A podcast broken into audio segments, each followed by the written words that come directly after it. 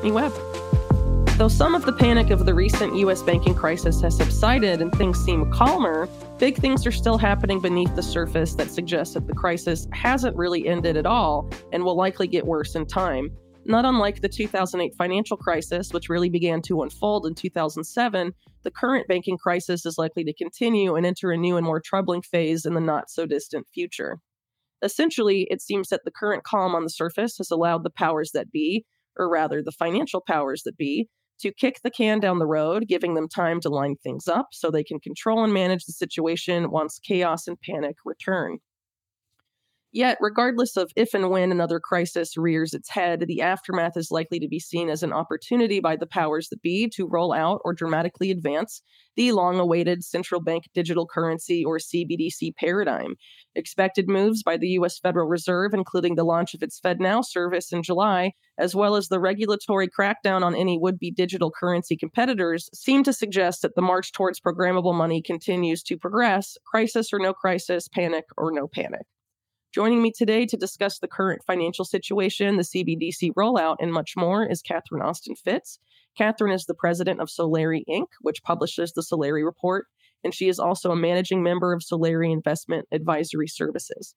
Prior to Solari, she held top positions at the Wall Street investment bank Dillon Read & Co. and was also Assistant Secretary of Housing and the Federal Housing Commissioner for the Department of Housing and Urban Development. For longtime followers of independent media, Catherine's name should be familiar for her investigations with Mark Skidmore into the missing $21 trillion stolen out of the U.S. government accounts. And more recently, in the COVID era, Catherine has also been an important voice, particularly on matters related to digital IDs, vaccine passports, and central bank digital currencies. Welcome back to Unlimited Hangout, Catherine. It's great to have you back on. Whitney, it's always great to be on with you. So thanks for the invite. Absolutely. Uh, the pleasure is all mine, though, this time. So, mm. um, since we last spoke, a lot has happened in the world of finance and markets and, and money in general. Um, and a few podcasts ago, I had some other people on to talk about uh, the collapse of Silicon Valley Bank, Signature Bank, and and that whole mess, uh, for lack of a better term. Mm. Uh, so I was wondering maybe we could start with your take on that crisis and the resulting government's response. Sure. And let me just say as a background, we see two wars going on. One war is to centralize control of financial transactions. And the other war is the people at the top fighting about who's going to get what turf. Yeah. so it, you know, it can get chaotic and confusing, but at the root, those are the two wars going on. And of course, we know the more you centralize, the more arbitrary you make banking regulation um, and the more, uh, and really the weaker you make the general economy, particularly when you make, you know, make concerted efforts to shut down small business and sort of, and hurt and destroy the resiliency as you, as you make everyone more dependent on central control. But let's take a look at, at just recently what happened. You had a group of banks in the California Fed district, one of which was SVB, the another was Signature, who were part of the FedNow prototype, interestingly enough. Some of, hmm. uh, yeah, there were five banks who were part of the prototype, is my understanding. And it's remarkable how many of them have gotten into trouble. It's sort of a, a remarkable coincidence. What happened during the last few years in 2019, the central G7 central banks got together at Jackson Hole and voted on the going direct reset. We've discussed that numerous times. The going direct reset is really a consolidation of the financial system coming out of what I call the financial coup, which started in 1998 and, you know, was a real push for consolidation, including the theft of 21 trillion that you just described. What happened when they did the going direct is the Fed did an unprecedented within a one year period injection of $5 trillion into the economy and did it directly. It was unprecedented in central bank history. It bubbled certain aspects of the economy and, and those bubbles were part of the SVB and signature loan portfolio. And, you know, always the question is, you know, did the bubble cause an unstable loan portfolio or were there things going on in that portfolio that somebody centrally wanted to control? One of the things that happened was you ended up with banks, big banks, and the problem really is in the big banks. It's not in the small banks. But you ended up with some big banks with very large deposits that most of which were uninsured. So SVB when it went down had approximately 6 to 8% of its deposits insured, which is a very low percentage, you know, so very high uninsured deposits. It also had a holding company that was publicly traded, which meant short sellers could short the stock. And then if they could start a run on the bank, then they could make a lot of money driving the stock down. Interestingly enough, when the regulators took over SVB, its stock was still trading at over 100, which, you know, begs the question that's not a, doesn't look like a bank that's insolvent. The other problem was that the regulators have encouraged banks not to do loans in their community, but to put money in long treasuries to finance the government deficit, all part of building central control.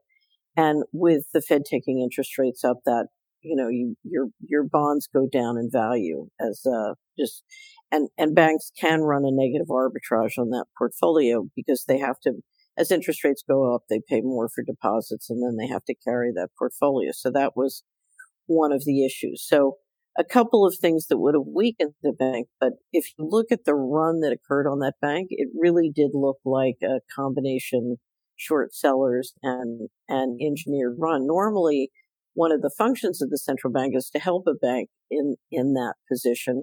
But what we saw, in fact, with the lead banks in the New York Fed that own and control the New York Fed, engineering the run. So J.P. Morgan Chase, a big beneficiary of the you know of the deposits, and one of the mm-hmm. things the the Fed did was they um, essentially did a short term insurance of all the deposits. So there was enough time to move them across the street to JP Morgan Chase and other banks. So it really did look to me like a predatory run. Not to say that SVB didn't have weaknesses, but there's still, if you look at the unanswered questions, there's many unanswered questions on those sort of takedowns. Um, what was most interesting to me is if you, if you look at the problems in the banking system resulting from you know, the pump and dump of this last bubble by the Fed, by the shutting down of small business during the pandemic, by the engineering of negative arbitrage investment portfolios. If you, if you look at all those things, the majority of the problems are in the big banks, but yet we see the, the corporate media, pub, you know, pushing the idea, oh, if you want to be safe, you got to get your money into a big bank, which is quote unquote systemically important. And so there is a real push to consolidate the banking deposits.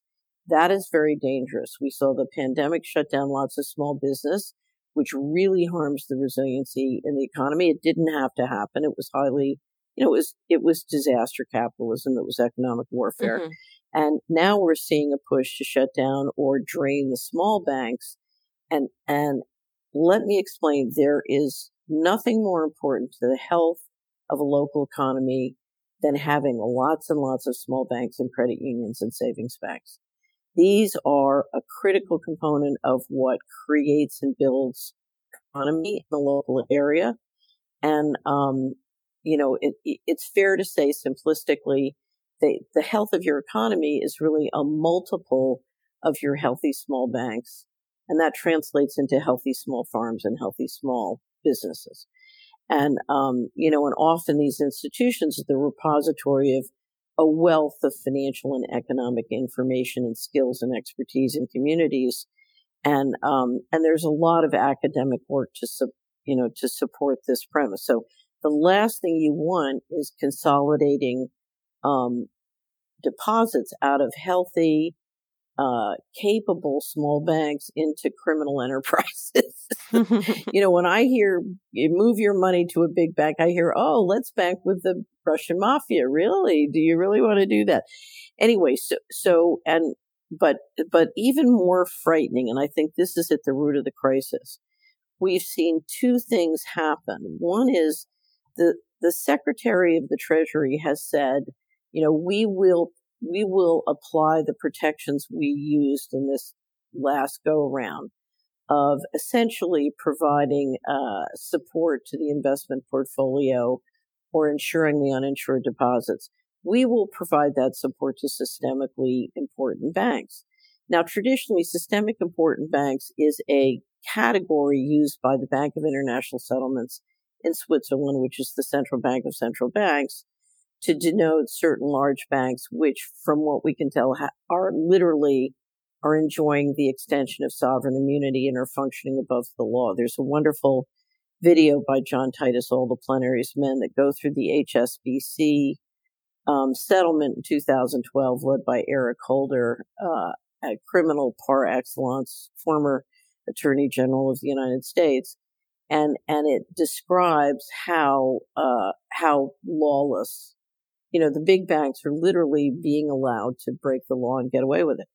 Anyway, so so that's been the traditional definition. What what Yellen has explained in testimony and press conferences is basically systemically important as she's using it is that is a is a determination made by her and her secret advisors in a secret process and no one can understand what the rules are which means there's no law in other words janet gets to make up who's important and who's not and pick winners and losers in the economy, not just with the injection of the money from the Fed, but now, you know, who gets picked off and who gets run and who doesn't. Right. But w- would it be fair to say that the banks that they're likely, almost, eh, you know, very likely to uh, to uh, define as systemically important are the same banks that uh, in the previous financial crisis were labeled too big to fail? Right. And who who who grew tremendously as a result of the largesse of the Treasury and the Fed. Mm-hmm. And and the problem is, you know, I always keep saying crime that pays is crime that stays. These are banks that operate in a criminal model. So right. several years ago I had one of our team spend about a month and put together a list of all civil and criminal settlements both with enforcement agencies and private litigation on the part of JP Morgan Chase. And it's absolutely breathtaking, page after page after page. And what you realize when anyone reads it, you don't need to know anything about the financial system. You realize, oh, this is their business model.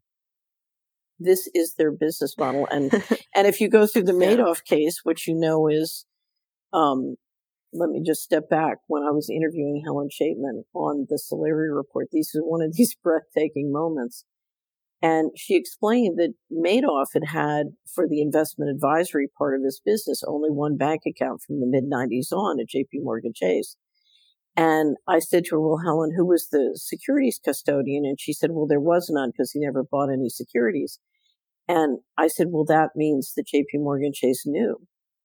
I mean, they knew there was no securities purchasing. They knew there was no, there, if no money is being transferred to a securities custodian, then they know there's no securities purchasing going on. And it turned out that Madoff would leave like $9 billion of deposits at essentially no interest at JP Morgan Chase. So, you know, this was a tremendous financial boon to them, which means they knew. And I said to her, Helen, don't you understand that JP Morgan Chase was the senior partner in the Madoff fraud because without, you know, Morgan being willing to transact a Ponzi scheme, Madoff couldn't do it. So, you know, we're, we're looking at an effort to encourage us to move into banks that don't respect the law. And now we've got a Secretary of Treasury saying no law. And let me just add one thing. The Credit Suisse workout happened at the same time in Switzerland. Mm-hmm. And the Swiss National Bank and the Swiss government agreed to protect selected equity holders at the cost of the bondholders. So the senior debt or, or debt that's senior to equity was wiped out, much of it which I presume was held by, held by the European pension funds, you know, to, to protect foreign equity investors. And this is an inversion of the law. You know, so on both sides of the Atlantic, we see by the governments and the central bank astonishing inversions of the law on a make it up as you go basis. And I think more than anything, that's what has financial people spooked because if there's no law, then it's only a matter of time till your financial system, um, you know, you're, you're going to have increasing instability. And that's what happens when you centralized control, let alone you centralize control into people who say, oh, well, the law is what we make up today. Yeah. So uh, to go back to something you mentioned earlier, about um, sort of the government response to the the banking collapses and about how it seemed um, you know very odd that these banks were declared insolvent based on on certain you know aspects of what was going on there so there's um the you know signature bank was part of this right and Right. essentially it was admitted that the reason it was shuttered uh, was because regulators had a quote con uh, crisis in confidence over the leadership of that bank and it related uh, to the, the leadership of that bank pre-collapse uh, being unwilling to end their crypto business. So i guess one other potential um, level to all of this here is um, sort of the regulatory efforts to bring crypto to heel uh, that we're seeing sort of parallel uh, happening in parallel to some of this other stuff. Uh, do you see that being related at all? Um, because in my previous podcast um, about that crisis, uh, one of the guests brought up how a Signature Bank had some sort of uh, payment settlement service called Signet, I believe, uh, Mhm. that was sort of seen as being a potential competitor to to FedNow, which we can talk a little bit about later. But do you see sort of the the extreme um, approach uh, by the government right now as it relates to crypto regulation, which of course uh, uh, seems to a lot of people have criticized it as being somewhat arbitrary in some cases somewhat illegal. Um, do you see that factoring into some of the recent events that we've seen in, in markets and banks? So, three of the most unimportant, uh, unanswered questions on these the the sort of the takedown on signature and SVB happened contiguous with the Congress essentially losing control of the narrative on January 6th. Yeah. hmm Um, and I have a lot of questions about the relationship because I think the money laundering through the Ukraine coming back to help rig the election was astonishing in size. You know, if I told you what I really thought the total amounts were, you probably wouldn't believe me. So, and, and I think there's real questions about the crypto activities related to FTX and then, and then Signature Bank. Well, I think it's fair to say FTX's potential role in laundering um, that Ukraine money and and and the election stuff and donations to the DNC was probably much bigger than just FTX, right? Um, Right, right. Yeah. And Mhm. and so to the I have serious questions about whether or not part of what happened to SVB and Signature was a document grab. Okay? Cuz Mhm. cuz okay, so so that's number 1. Number 2, we are watching both by the SEC and the Treasury executive branch a real push to lock down and control crypto. And we're not just seeing it in the United States, we're seeing it around the world. One Mhm. of the economies I keep an eye on in terms of regulation is the Australia because they're they're if you want if you want to control through regulation the Australians are brilliant at doing it and doing it very elegantly. And if you look at the moves they've made on crypto um, you know it was clear that this was going to come in the United States. I've always believed that crypto was allowed to blossom as a way of prototyping uh, you know to help the powers that be figure out how to do CBDC Yeah, a lot the- of people have made that argument. Mhm. Right. So I'm absolutely convinced that's the case. And now the time has come to just clip the wings of either most or all crypto other than, than things they want to use for the CBDC system. Or it wouldn't surprise me if they left some of them free, you know, for continued purposes. Uh, there's a variety of purposes the officials can use them for as well. Anyway, so there's no doubt most crypto is in the crosshairs. But another thing I want to bring up is um, there was enormous prototyping of life sciences and various kinds of biotech and biowarfare. And another question I have is the extent to which that's involved in the portfolio at SVB, even possibly in signature and some of the crypto activity. So there's some pretty Hmm. dark stuff being financed and tried now that the COVID, this phase of the healthcare controls were through sort of, you know, the first two innings. Uh, a lot of time, a lot of stuff has been tried and prototyped and, and I think they know where they want to go next. So you want to shut down a lot of those prototypes. So whether it's the crypto prototypes or the life sciences and biotech prototypes, you know, this is sort of the shutting down of, of this phase. Anyway, there are huge unanswered questions about this, but I think it's pretty fair to say um, this is part of the move to lock down crypto. So I want to go back to what you mentioned about a potential tie to the collapse of the January 6th narrative, um, because I think it's pretty interesting, actually, um, in terms of what you mentioned, um, the potential for there being a document grab here. Uh, so apparently, Signature Bank had a lot of very tight connections financially to uh, Trump and his family. I think also like the Kushners as well, uh-huh. Um, and people like that, which is pretty interesting. And they actually apparently stopped that banking relationship when January 6th happened, and that was used as justification by Signature Bank to sort of, um, you know, kick out the Trumps, I right. guess. But they would ostensibly have a lot of documentation about uh, Trump financial activity. And you see this whole, you know, effort with the whole indictment and all of this. It's very possible that there may have been some sort of document grab aimed at, um, you know, if the current uh, effort to keep Trump from running doesn't succeed, it's possible that they might, you know, dig something up at Signature Bank that might be useful to them. Just a interesting possibility. Right the other report was when the regulators grabbed uh, SVB. Again, the stock was trading at 100. So, uh, my guess is the bank was not solvent at all. The central bankers had provided the kind of support they're supposed to in these situations. But um, my understanding from the public reports was the one of the first things the regulators did was shut off access to documents to the holding company and um, that's pretty yeah that's pretty astonishing. Remember the ceo mm-hmm. of svb was on the board of the san francisco fed yes. and got knocked off when the regulators grabbed the bank. So whatever management you had there it was very experienced and seasoned hmm. including a guy who was senior at enron. Makes you wonder.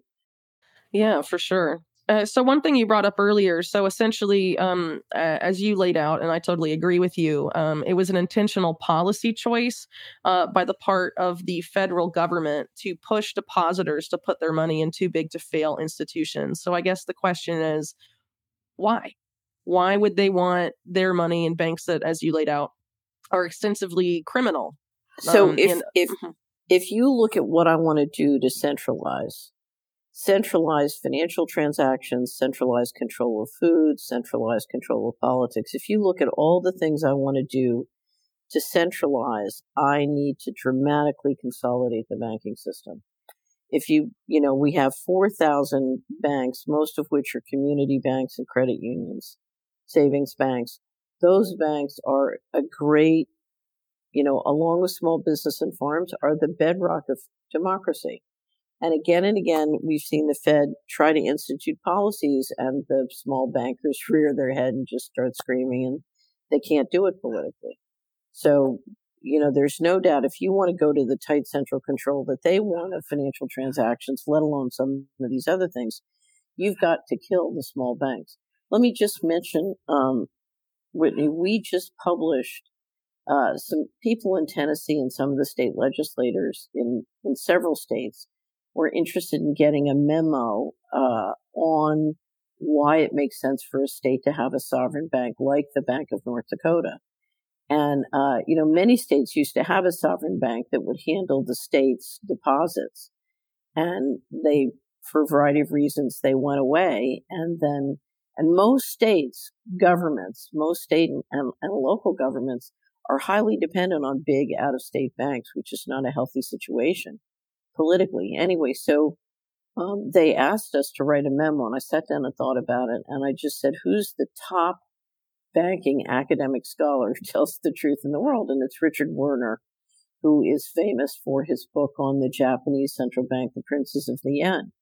Anyway, so I thought, you know, long odds to get Richard to do this, but I approached Richard said, Richard, would you write a memo for us on why a sovereign state bank would be great for Tennessee. And he did. It's up at Solari. It's free. It's public.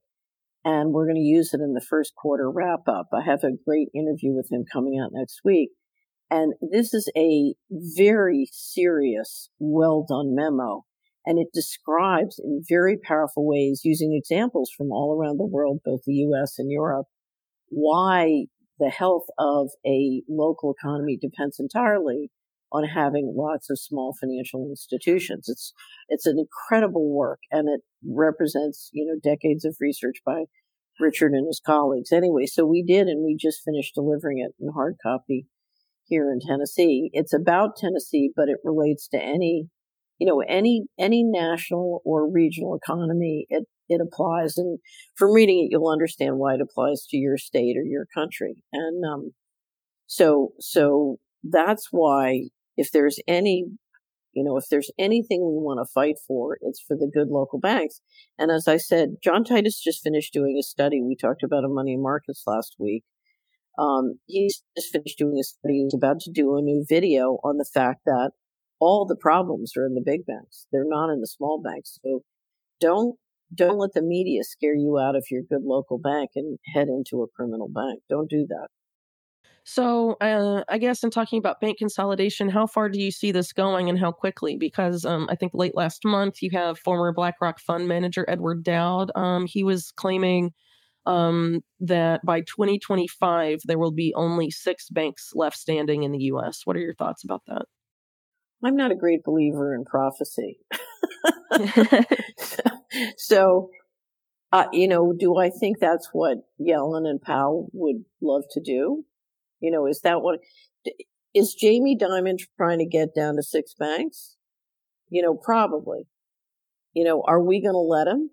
I'm not willing to bet against myself. You know, my I had used to have a wonderful colleague who would say, "Our circumstances are far too dire for the luxury of realism." so, you know, I'm betting uh, because uh, what I'm seeing in just my world and sort of wandering around Tennessee on this trip more and more people are using cash. More and more people, I've talked to several small bankers whose deposits are going up. So, you know, people are smart. And so I'm not willing to bet that it's six banks because if it's six banks, you know, we're talking about the end of human liberty. It's, it's really interesting. Statista just put up a chart. The statists are visual capitalists, one of them and it showed you what percentage of a population in different countries did all their borrowing from financial institutions. And if you look at it, Whitney, it'll take your breath away because it's, you know, the, the pandemic was always worse in the countries where everybody was dependent on the financial institutions. And what I had never realized, you know what the number one c- country that had the highest percentage of, of loans, not from friends and family and you know, local businesses, but loans from big financial institutions. You know what number one was? Mm-mm. Canada. Well, guess huh. where they shut down the truckers? Right. Hmm. Right. So, so I don't know. This, as I said, this is a war. There's a war between those who wish to centralize and those who decentralize. You know, and there's a war going on between those who uh, you know, want to control the market share versus the other guys at the top who want to control the market share. So we got these two wars going on. And it's my hope that the, the guys at the top kill each other and the rest of us can call back enough market share so we don't let this happen. So I'm not, I'm, you know, I think things are much more complicated, uh, at, at sort of the grassroots than Ed does you know, one of the things that's been the hardest and most frustrating for people who want to protect freedom is that the state and local legislators have always gone along with the feds. The feds always buy them. They throw a lot of money at the states. They throw a lot of money at the local areas. And for the first time in my life, I'm beginning to see groups of very capable state legislators come together and say, wait a minute, these guys want to control us. And this federal money is draining us. It's not helping us. It's draining us because it comes with rules and conditions. It gets us fed, you know, dependent on the Fed. And so we're starting to see, uh, groups of state legislatures who are backed up by the Constitution. They have the constitutional powers behind them to take action. And the question is, can they do it? I, I'm not, I'm not ready to concede that the criminals are going to win. Yeah, I think I have a really similar view to that. I mean, basically, I, I don't think these guys can really succeed in a lot of their plans and ambitions. And I think a lot of people um, and independent media treat their ambitions like it's a done deal, you know, and I don't really agree with that either. But my concern is how much damage do we let the powers that be do before, you know, their plans ultimately collapse around them, right? Right now, we're letting them do huge damage. Totally. Have, since 19, mm-hmm. you know, I left the Bush administration thinking it was an emergency. that was 1991. So they have done huge damage. The financial coup starting in 1998 has done huge damage. The one thing I will say, the reason I continue to be an optimist, if you look at how much centralizing control has shrunk the economic pie, it's astonishing. And if we can find our way to a model that will optimize, you know, sort of human productivity and and economic productivity, the wealth p- potential is fantastic. And you know, one reason if you're the top guys, you want to consolidate the way they're consolidating. One, you want to protect yourself on risk because once everybody figures out what you've done and how much you've stolen, you know, people are going to be mad. So they're trying to protect themselves from the pitchforks, number one. But number two, yeah. if you look at what breakthrough energy technology can do in terms of optimizing wealth, it's unbelievable. You know, and they are pigs. They want to control that and they want to risk management that all to their benefit. And the problem is once you, that once that technology gets applied and the well starts being created, you know, the, the general population is going to push for meritocracy. And if meritocracy determines who leads, they're out. Mm-hmm. So, so this for them is survival. Yeah, I mean, I think I would argue that's part of why we're seeing this change to, uh, or this push to basically redefine what money and the economy and all of this is with the move to the CBDC. Because, you know, once people figure out how they've uh, been screwed essentially for so long and looted, you right. know you, like like you said the pitchforks and the only way they can really avoid the pitchforks is moving to this new paradigm where they can keep the people with the pitchforks totally under control and surveillance right. and not have to worry um, about losing uh, what they've looted essentially right. right and the clever thing they've done is until they can get to total control of transactions they're using healthcare as the way to build the control so they don't have complete control through the financial system and mm-hmm. they don't want to be obvious that it's the financial system because then everybody's going to go after the central bankers. So they've been very clever about using uh, healthcare to engineer their economic warfare and play their games. It's very clever. Yeah, well, it's something that's definitely been concerning to me is that, you know, I've talked a lot about in my past work how essentially Silicon Valley, big tech, and the national security state are fused. They're essentially the same thing. And now you have that blob, I guess you could call it, uh, nominally through big tech, uh, making all of these joint ventures with big pharma, right. Whether it's Pfizer or GlaxoSmithKline, and they're all pushing for these wearables or nanotechnologies and um, you know things that, as they say, modulate your central nervous system, right? So you know, there's a big effort to get a lot of this excessive, ex- the most invasive, really, of the control uh, you know, grid technology uh, into people under the guise of it being all about healthcare, oddly enough. They're looking to change and control your mind and your body without, with no informed consent whatsoever. Yeah. It's astonishing. I mean, when, when I say these mm-hmm. people are psychopaths, they truly are psychopaths. Yeah, and it's amazing how people will will fall for it. And again, I think it's um, you know, I see a lot of um, a lot of this only really being possible because of how the role of the smartphone, I guess you could say, in people's lives. People have become mm-hmm. so acclimatized to having a device around them constantly that they can't live without. And so the powers that be, I think, see it as a very easy segue at this point in time right. to basically be like, well, now we're just going to put the smartphone in you or on right. you, right? Um, and look how much more convenient it will be for you. You won't have to worry about leaving your phone behind or whatever now that you can't live without it. We have um, an article called I Want to Stop CBDCs. What can I do? You can just pick it up on a search. Just put CBDCs in at Solari. And number 11 is a long list of things everybody can do. But uh, number 11 is to educate your family and friends. And we pick out six of the best videos, a lot of them real short that will show you how nuts this is. And one of them is Richard Werner at a conference in Malmo, Sweden last May, May 2022, talking about how one of the executive directors who runs one of the central banks of Europe saying, you know, CBDC is going to be a chip. We're going to put it in your hand. So they're, they're telling people. Yeah, man. Unsettling stuff, but it's it's just unfortunate how how far gone some people are. You know, um, Off Guardian had a really great article about um smartphones. Um Mhm. I forget exactly what the title was, but it was um out a few weeks ago and we'll put it in the show notes for people to read.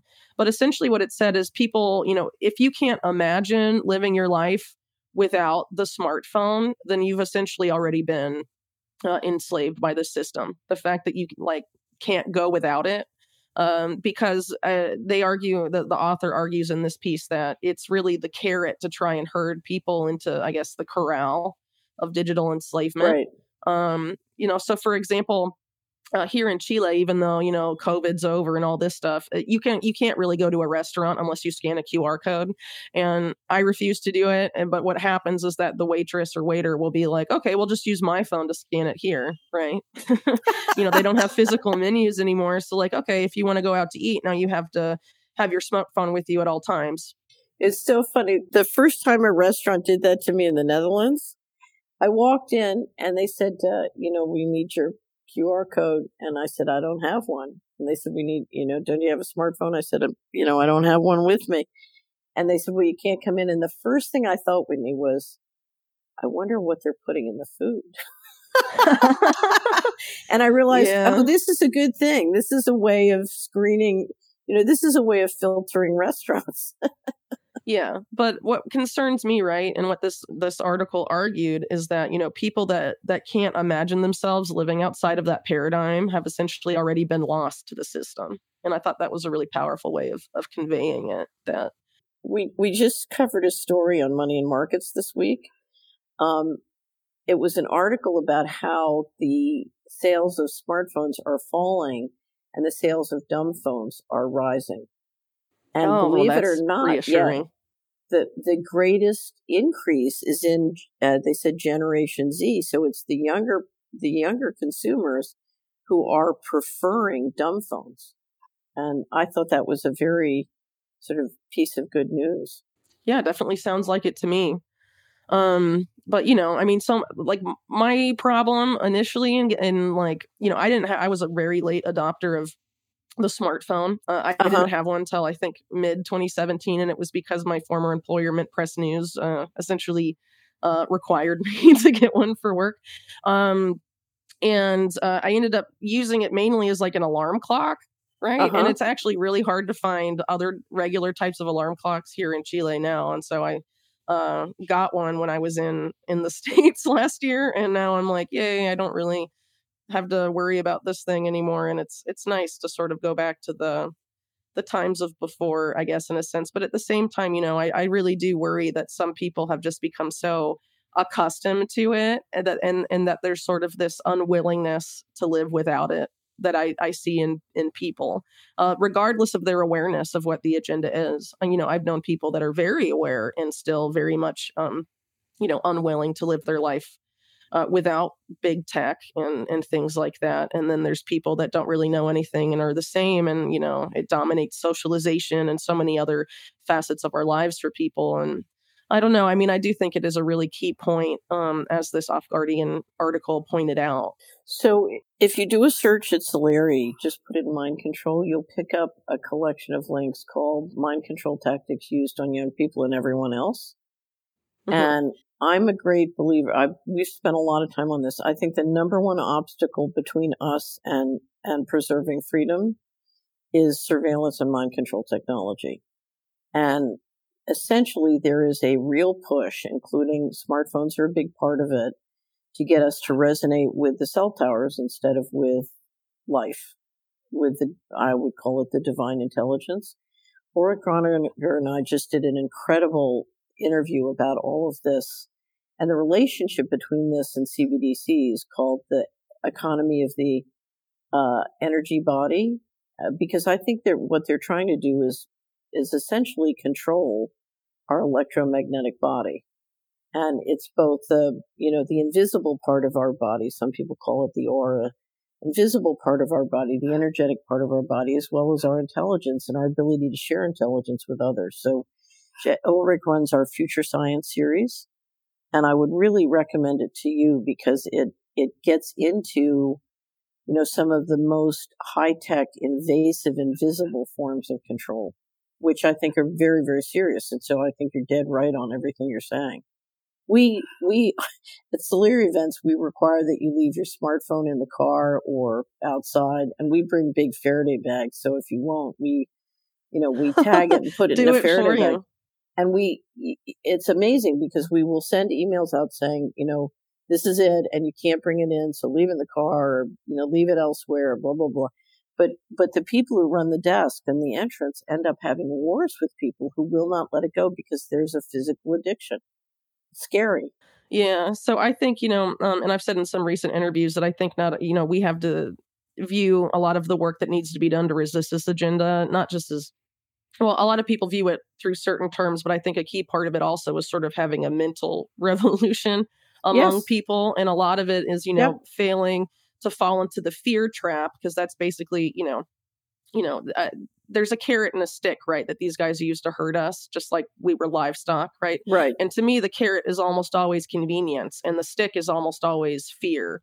And I feel like the convenience carrot thing is so centered almost all of the time, at least what, what we've seen with COVID, right? Around the smartphone um, as like a key vehicle for that. So yes, you know, one one part of it is the mental uh, rejection of of the fear tactics, and I think some people have made good progress in that, especially you know after the COVID crisis. You know, maybe people fell into the fear initially, uh, but were able to sort of realize a lot of the tactics that were being used, and maybe may not be as susceptible um, a second time. I mean, who knows really, but you know, I've seen people make progress there, but not necessarily on the other front where they've become so mentally conditioned to convenience and also mentally conditioned to having the smartphone um, as, you know, sort of an appendage, I guess, in a sense, and with them constantly, like a security blanket for some people, I guess. And there's this extreme mental resistance to letting it go. So I think, you know, people need to um, be looking at, you know, at both of those metrics, I guess, about how you're going to keep both the carrot and the stick from from hurting you around and controlling you in a way that you don't necessarily want to be controlled. Right? Well, there's something else. I'm reading um, a wonderful book that was published posthumously with the help of Nick Cook about Ingo Swann's. Uh, it's called Resurrecting Mysterious. Swann was one of the leading remote viewers, and and he's trying in this book to create a framework for the parts of our reality that are invisible to the naked eye. Hmm. And again, it's called uh, Resurrecting the Mysterious. And one of the things that Swann has documented throughout his whole career is, you know, we, we really are powerful. We have very powerful intelligence and which can be much more powerful than we are trained to use and know. And I think a lot of these techniques, like using smartphones to manipulate and control people, are really shutting them off, uh, shutting us off from accessing that power. And one of the reasons you want to get rid of all this stuff and not let it control you is, you know, now is the time in our history to find our real power.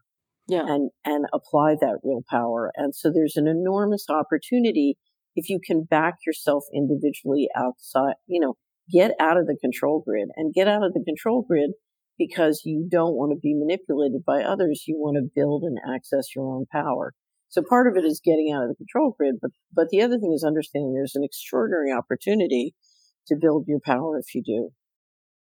Yeah, I think that's uh, part of what you brought up there. I want to touch on for a second um, before we go back to to finance stuff. Um, this um, idea of how this how you know this technology has sort of um, rid us in a sense of a lot of our abilities and our power, uh, you know, mentally, mm-hmm.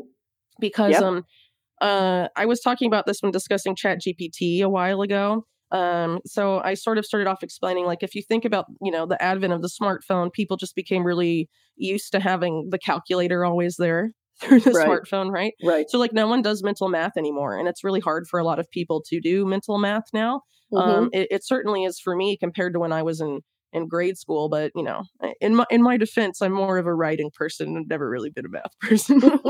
so, but you know, I, I mean, it's true for a lot of people anyway. The whole idea if you don't use it, you lose it. I think that's definitely true. And the more of these handy tools and apps on the smartphone, know, we, we become dependent on that for these abilities and we stop losing it because of the convenience of having it right there on the smartphone, right? and then we're not uh, using our brains uh, as much as we were before. And this whole Chat GPT thing, I sort of see as you know they were talking about. Oh well, um, now people, a lot of the content on the internet is going to be written by gener- generative AI like this and people in school aren't going to be writing their papers anymore they're going to be using chat gpt to generate essays and all of this stuff. So now you know the more people that rely on that you know potentially we could just lose our ability to write and effectively communicate by outsourcing it to this quote unquote convenient technology that generates paragraphs and essays much faster than we can right? So Right. And I'll tell you, I spent a lot of time when I was an investment advisor sort of helping people clean up from financial fraud.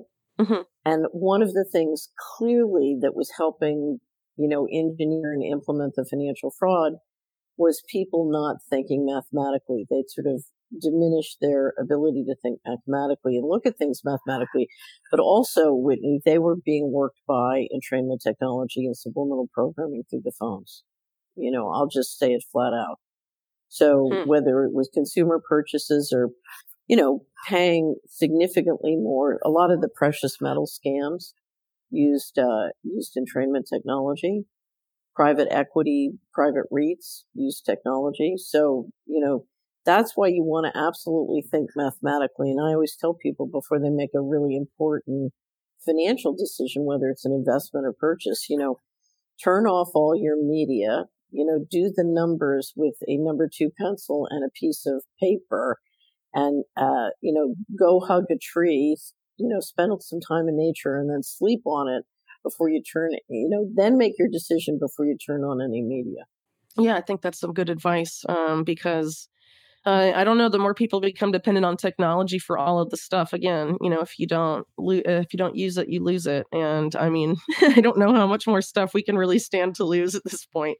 Um, so um, well, I really enjoyed that tangent, but I'm for the purpose of talking about financial stuff. There is there are some other things I wanted to get into, and one of those things uh, was uh, the whole uh, role that the Federal Reserve is playing in all of this. So we mentioned FedNow earlier, and I want to touch on that before we get to FedNow and what it is and uh, what people should know about it.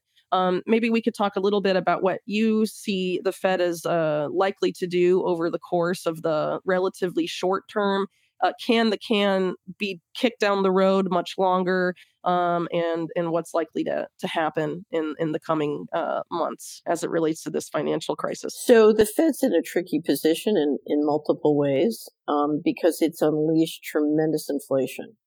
And the question is how you manage that. The first and most important job the fed has is is to manage the us dollar as both uh, a major trading vehicle as well as the reserve currency around the world. And I think the Fed is going to give number one priority to protecting its position uh, internationally, and that means high interest rates, even higher interest rates than where we are now. But whatever they have to do to protect their Fed, you know, their their global position, they will do. Now, some of that comes down to what the military can and cannot do, you know, and that's very hard to discern and get really reliable intelligence on. But I think the Fed is going to play uh, a rough game. There are people who expect the Fed to back off and, you know, do more QE. I think they're going to have to be tough on inflation to play the international game. So that's number one. But number two, you know, there are numerous players within the Fed system who are not enthusiastic about the dangers of CBDC.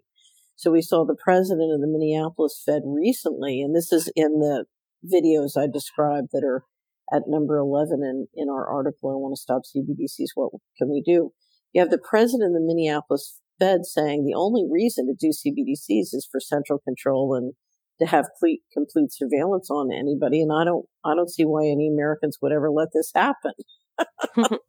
so there are a lot of people who work in the Fed system and in the banking system who don't want to be slaves you know, and they understand the risks of where this is going. Another problem the Fed has is, you know, as I said, I wouldn't do any of this until I brought in the guns. And so I think they're slow walking. You know, they've been slow walking some of the centralization, except what they're doing with FedNow. So uh, I think there's a lot of ambivalence uh, in the Fed system. The last reason is The Fed has, unfortunately, from 1998 on, played uh, too fast and furious, in my opinion, with the Bank of International Settlements. And their danger is, of course, if you go to a digital, an all digital financial system, you know, there is a danger that the euro dollar market and the BIS could end up controlling the Fed. So how can the Fed implement this technology without ending up being a victim of central control? Big question. Um, as I said, they're rolling out FedNow. There's a website at the Fed on the FedNow system. They've been sort of working on this since 2020. You know, so they started this, Whitney, uh, when they started the Going Direct Reset. And what FedNow will do is allow payment, the payment system to operate 24 hours a day, seven days a week. So much faster wiring and transferring of money. But what that potentially means is it's much easier to run a bank. I mean, you, you leave, you go home on Friday, you know, and the bank run starts on a Saturday and you wake up on Monday and the next thing you know, you got a real problem. So now it depends, it comes down to some of the mechanics of whether, how banks approve a transfer, but, um, it makes the, the system much more sensitive to these kinds of games on consolidation. Um, the Fed says they're rolling it out in July. My guess, and this is absolutely conjecture, is built into this is a lot more capacity in the digital systems to identify who's doing what. So I think the surveillance and the sanction, individual sanction monkey business that will be possible with the system is much greater, but you know, we'll see what happens when we roll it out. I would point out a lot of the banks that got into trouble in the California district were the ones who've been part of the FedNow prototype. Is there a connection? I don't know, but it's a remarkable coincidence. Well, I want to bring your attention to some recent reporting about FedNow because it ended up trending on on Twitter. And according to mainstream media, this was for all the wrong reasons. Yeah. So the American banker uh, had an opinion piece out um, just uh, earlier this week. It says uh, FedNow's rollout might get complicated by misinformation. and um, the first sentence is A curious thing happened late last week. FedNow was trending on Twitter, and for all the wrong reasons. I don't want to be too specific in outlining the accusations and aspersions about FedNow that were floating around out there. Part of this is because wrong information doesn't need to be amplified. And then he goes on um, to say that there was a great deal of confusion and conflation between the imminent debut of the Fed's faster payments network and its mulling the creation of a central bank digital currency. And he goes on to argue that there's not really a relation between the CBDC ambitions of the Federal Reserve and the FedNow service. And if you look at mainstream media, there are actually a lot of reports right now saying there's nothing to do with FedNow and a central bank. Uh, digital currency or a digital dollar. It's all about faster payments. And wouldn't faster payments be great? Faster, more convenient. Hooray, FedNow. I mean, that's basically the mainstream line. Uh, so, um, what do you think about that, Catherine? So, here's what I would say to the American banker. If you look at the HSBC decision by the Department of Justice to let HSBC skate on major criminal activity, if you look at the Department of Justice's support for major skating by um, J.P. Morgan Chase or the, you know, the incredible steal by the New York Fed member banks during the financial crisis, finally culminating with Janet Yellen basically saying, you know, systemically important banks can essentially get away with anything they want. And we decide secretly who that is. You know, friends of Janet get away, you know, are above the law what you're what you're proposing is complete lawlessness you know by the secretary of the treasury the chairman of the fed and the and the banking regulators uh, and the enforcement agencies and it's a pattern of lawlessness from 2012 to date. Now in a situation where very sophisticated financial people go with with very sophisticated experience and credentials are tracking extraordinary lawlessness using taxpayers' credit that advantages certain parties for no reason other than they're insiders. When you see that, which I would describe as a financial coup, you stop trusting anything the Fed and the Treasury say. And that is where we are. And so if people don't trust the rollout of FedNow, it's for very good reason.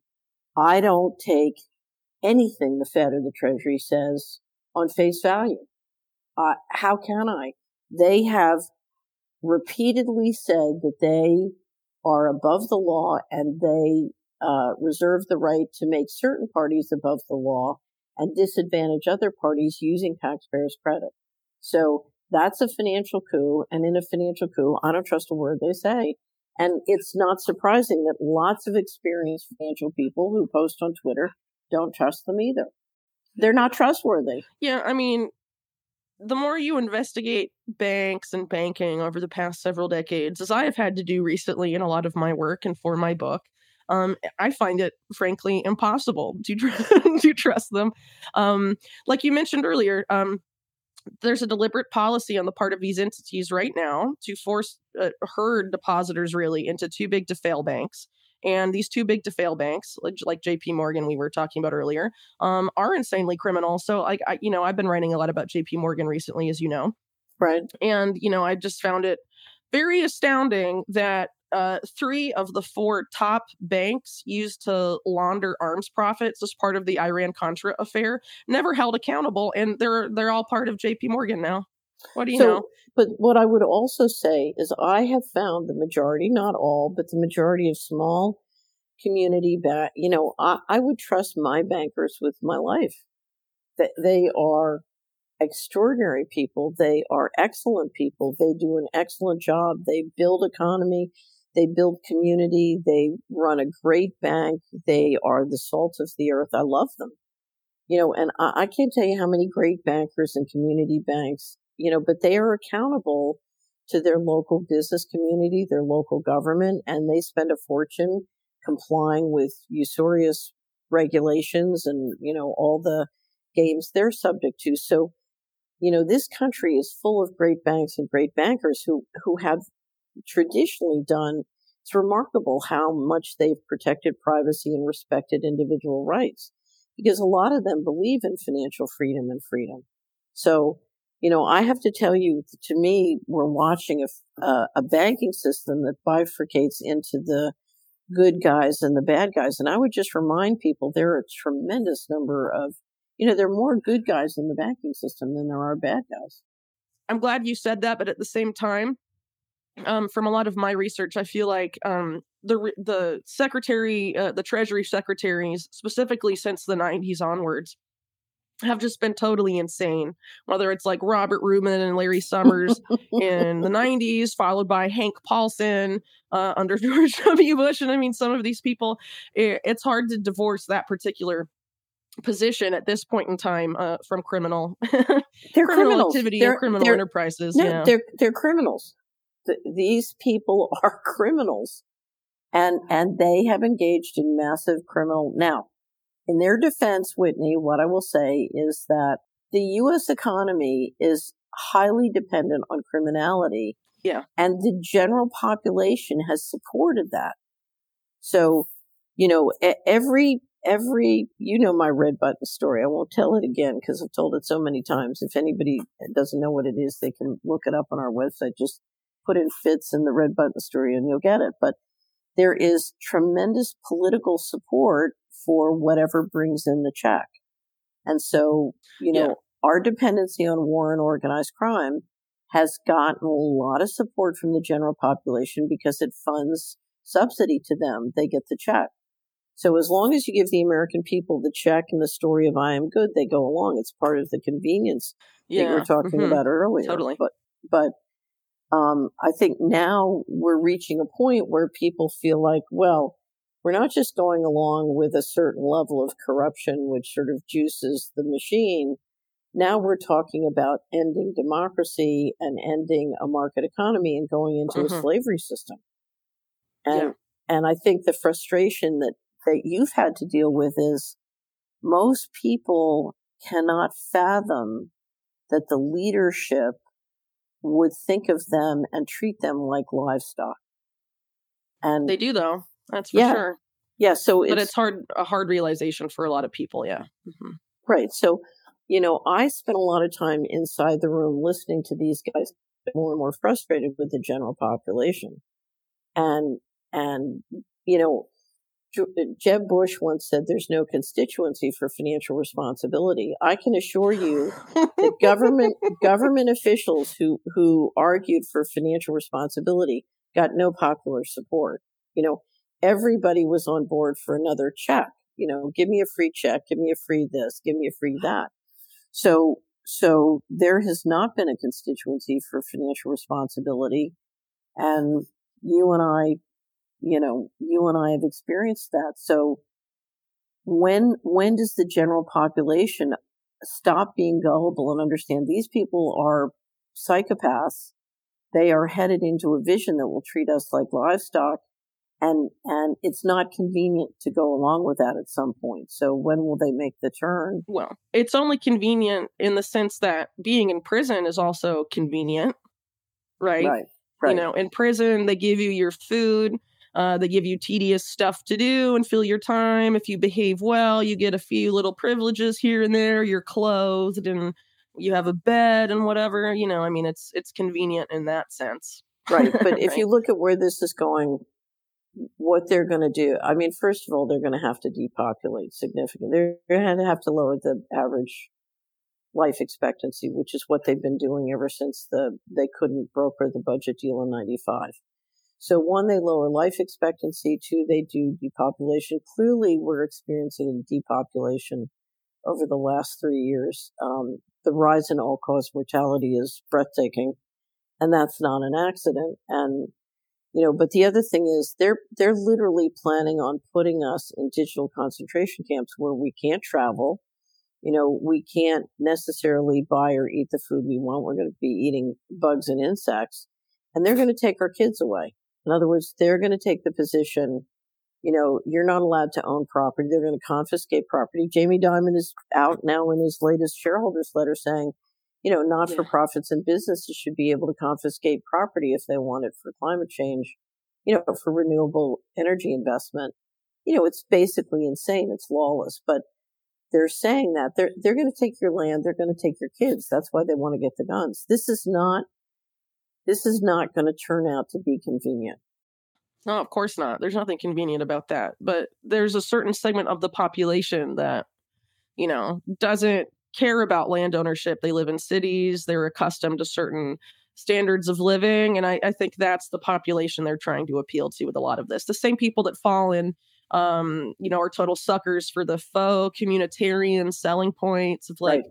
oh, this is about the community, the needs of the many outweigh the needs of the few. this is for the good of the planet. This is for the good of your grandma and all young people and old people and you know all that stuff. I mean, the people that are suckers for that right. and don't want to live without their creature comforts and all of this stuff and already live in cities are the ones that are going to be sort of suckered in with the convenience arguments. And if, yep. you know, someone like Jamie Dimon is like, oh, well, for the greater good, we need to seize all this private property in the Midwest or whatever. I mean, those people aren't going to care. They'll cheerlead it, you know?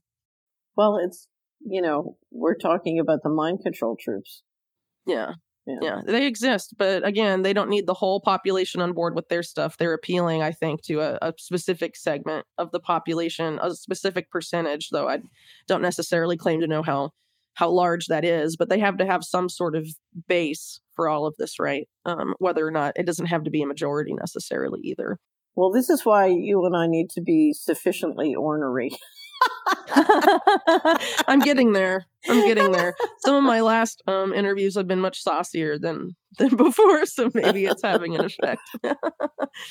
Oh man. Well, there's one thing I wanted to talk about really quickly uh, before uh, I get into a couple questions I had for you about CBDCs and the role of commercial banks uh, in the CBDC paradigm, and that is, um, as I'm sure you've known, there's been, and uh, probably most people listening to this podcast have seen, because it's pretty much impossible at this point not to have noticed it. There has been an extreme acceleration in the shift away from the dollar as the global reserve currency, and sort of what I would describe as a intentional baton pass uh, from the unipolar American empire world order to the BRICS multipolar world order and sort of the BRICS bank and a different uh, global reserve currency of some type. And then, uh, oddly enough, you've had this launch by the IMF of what they call Unicoin um, mm-hmm. and, and, weird stuff going on there. Um, so uh, I was wondering if you could speak a little bit about what um, is likely to happen as a, result, a result of the dollar losing its global reserve currency status, particularly as it relates to inflation uh, for people living in the United States and Federal Reserve policy. Right. Um, so the if you look at the dollar's role in the global economy, it plays a result role as a reserve currency. So sovereign nations and um, and central banks hold reserves uh, for fluctuations in trade and other thing. And so, so their portfolios own treasuries and dollars as reserve. But the other thing is that the dollar is used for trade. So you hear the expression petrodollar and traditionally to go to, to make purchases globally of oil, you had to go in and out of the dollar and that gave the, the dollar in the U.S. jurisdiction. So, so there's both the, the dollar's role as a reserve currency, but the dollar's role as trade. What happened starting with the, uh, the financial crisis in the 90s and then accelerated with the financial crisis in 2008 to 2012 is many countries around the world said, you know, this dependency on the dollar is a problem. And particularly it became a problem, Whitney, when the U.S. started to implement sanctions using their position as sort of the major liquidity player in trade, they started to use that position to instill sanctions. And so countries went about the work of creating ways of trading directly with each other through swap lines, through gold and silver, a, a long variety of mechanisms. Um, and that has taken decades to begin to come to fruition. Um, if you, we have a wrap up I did several years ago called The State of Our Currency. I go into a lot of the mm-hmm. sort of things that have been going on quietly for decades now to build much more resiliency away from the dollar. I can't tell you what a major effort it takes for other countries to come together and build these arrangements and learn to trust them. You know, this is a big job to try and move away from the dollar, but Again, they've spent decades doing it and now it's coming to fruition. So I see what I see is where you're seeing the big moves away from the dollar is in the trade relationships. So we see the Saudis agreeing to trade oil with other countries directly in their currencies and swap lines instead of going in and out of the dollar. And that's very big because what we're watching as part of this is the commodity producers around the world are saying, to both the ECB and the Fed, you know something? We're not going to swap real assets for currency that you just print out of th- thin air and then you def- you know you inflate our value away. We're not going to do that, which is why, as I said, the Fed's role in protecting the value of the dollar internationally is so powerful in you know its role vis-a-vis what it's doing domestically. Okay, so there's no doubt the trading relationships are um, are moving away and the commodity producers are, are saying we're not going to play your game and that's why this sort of the tensions with Russia and China are so important. The reserve currency has been steadily diminishing, but the dollar is still very dominant in reserve currency, where the real erosion is coming in trade. But the erosion is happening. Now, I've always believed that how fast that erosion happens will be a function of military power. And a lot of the military power that's enforcing the role of the dollar uh, is is sort of high high tech weaponry and is very invisible. So there's a big question hmm. mark about how fast this can erode. And the erosion has been much slower than many financial people have predicted because they underestimate the power of that invisible weaponry, things like weather warfare. So, so big question mark. Now, what's going to happen is the, as that erosion occurs, and it's very likely to continue to occur, we just don't know at what speed, the pressure of dollars coming back looking to buy real assets or commodity producers demanding real assets in exchange for their real assets is going to cause explosive inflation in the rise of household goods.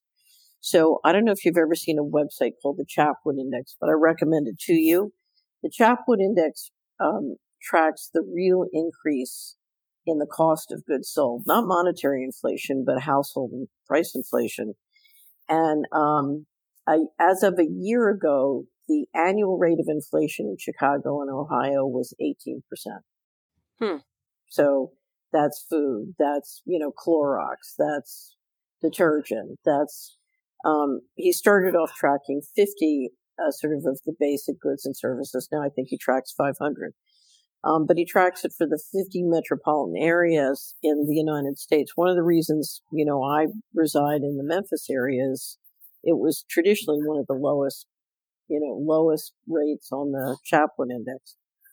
But inflation in the during the pandemic dropped, you know, increased dramatically because of that enormous injection that the Fed put into the into the dollar system that we talked about, five trillion dollars of the going direct.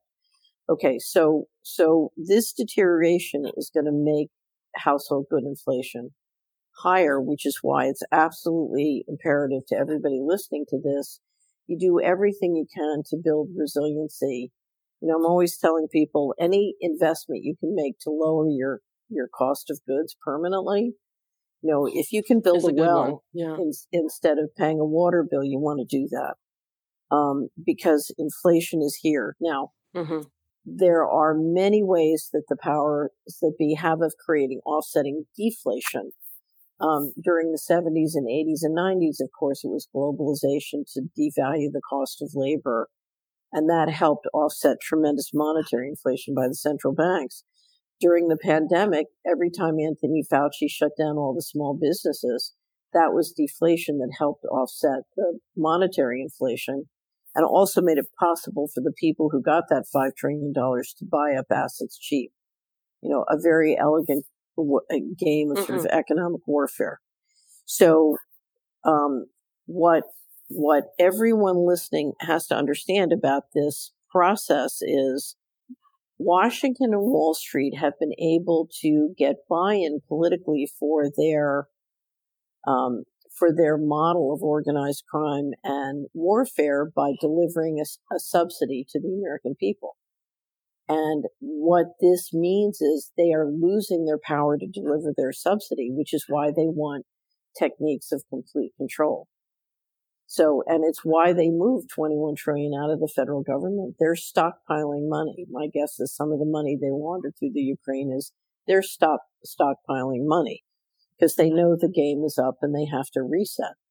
So, um, what that reset means is they're going to squeeze our income and, and things are going to happen that raise our expense. You know, at the same time, we're, we're putting up with very arbitrary, um, management of the legal system, whether by the feds or, you know, as it works down all the way into our enforcement, how enforcement impacts us locally, whether it's the IRS agent or many of these mm-hmm. other ways. So bottom line, we need to build much more local resiliency. The big opportunity is if we're in a good jurisdiction, if we can get behind local leadership. Um, you know, there are a couple of state legislatures that are taking tremendous action. One that really brought national attention was DeSantis two weeks ago had a press conference and announced he was proposing legislation to outlaw CBDCs in Florida not just U.S. CBDCs, but global CBDCs, and said, um, you know, that Florida would not permit the end of financial transaction freedom. That video is also in the group of videos of the CBDC article that I described at Solari. Just do a search for CBDCs and you can pick it up.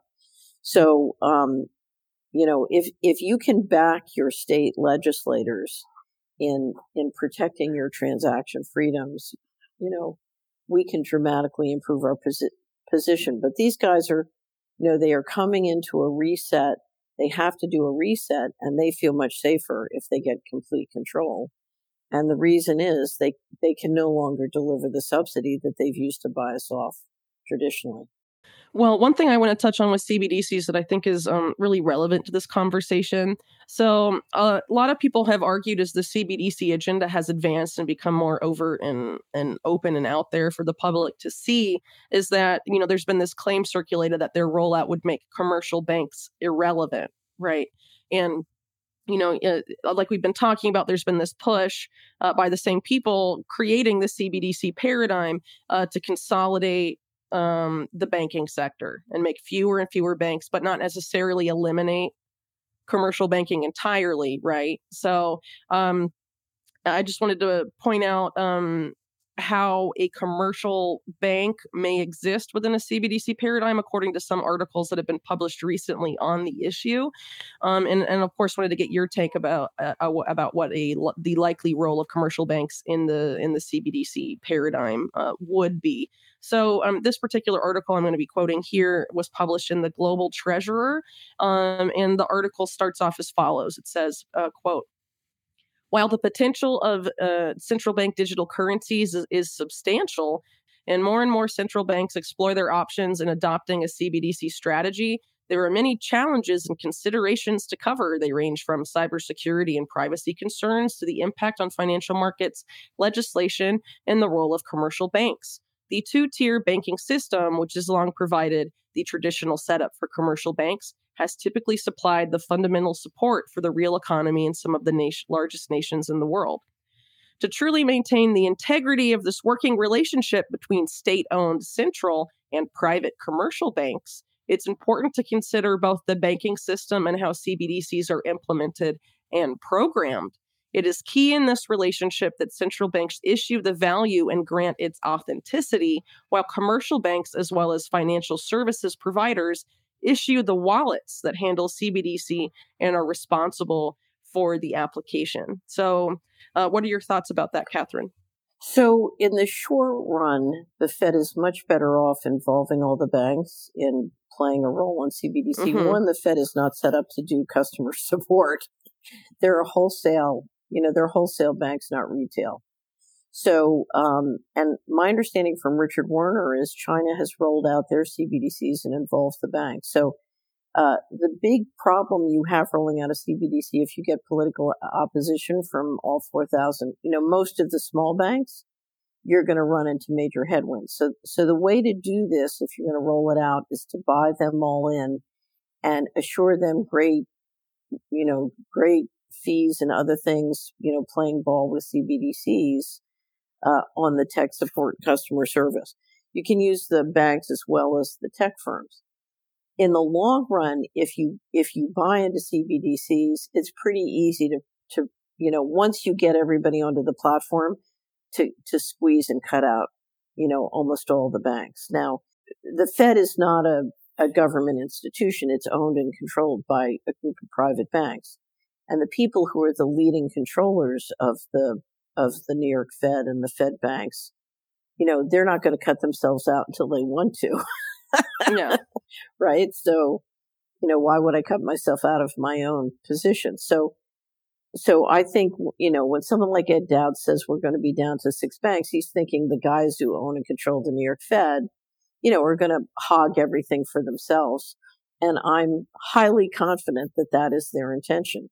But first they want to you know, they want to pay off all the small banks and buy them in. So that, you know, they'll bring them in with honey, not with, you know, not with tyranny in the first blush, but, you know, on the second, third, fourth, fifth round, how many rounds will it take till they cut them out? You know, they'll get cut out. All right. Well, I guess as we wrap up here, uh, probably a question a lot of people would like answered is what are some things people can do to prepare financially um, you know, you mentioned not abandoning local community banks, but what should people be looking for um, in a bank? Um, you know, questions like that. Where should people right. be putting their money? Um, do you have any suggestions on on those fronts for people? Sure. There's tremendous numbers of things that people can do, and the most important thing you need to do is get yourself out of the control grid. So let me suggest three sources. If you if you go to Solari, all of these are public. Um, I want to stop CBDCs. What can I do? You absolutely want to review that list and do the things that give you energy. Um, that will include finding a great local bank or institution. We have a great article called How to Find a, uh, a good local bank. And I think it's linked in the CBDC article as well, so you can pick that up. I did an episode, Carolyn Betts, who's our general counsel, and I do Financial Rebellion on CHD TV every week. Last year we did episode 31 and I went through where to stash your cash in 2022. And it's, you know, scores of ideas on how to make sure you are as resilient as possible. Finally, I mentioned the mind control tactics for young people. Protect your mind because to, to make sound choices about investing your time and money, um, you absolutely want a clear, coherent mind. So Whitney's emphasized on, on protecting yourself from interference by smartphones and these other things. There's a reason she's on that and, and to make wise decisions about your resources, you gotta, you know, your mind has to be clear, free, and coherent. So very, very important. So there's a wealth of resources for those who want to get even more serious. We have a new curriculum called Building Wealth and it's all about how to avoid all the tricks that these guys do. So I spent many, many years as an investment advisor learning, you know, I thought I knew a lot about the tricks, the games they played, but with, when you work with hundreds of families, you just learn an amazing amount about what they're up to and how they trick people. And so we've built it all into something called the Building Wealth Curriculum. That's for subscribers only now, but um, if you want a deep dive, I would go there. At the public resources I gave were, you know, will give you plenty and plenty to chew on. There are millions of things you can do. It's far from hopeless. Never, never buy into the hopelessness. The last thing I could do, I just have to make a pitch.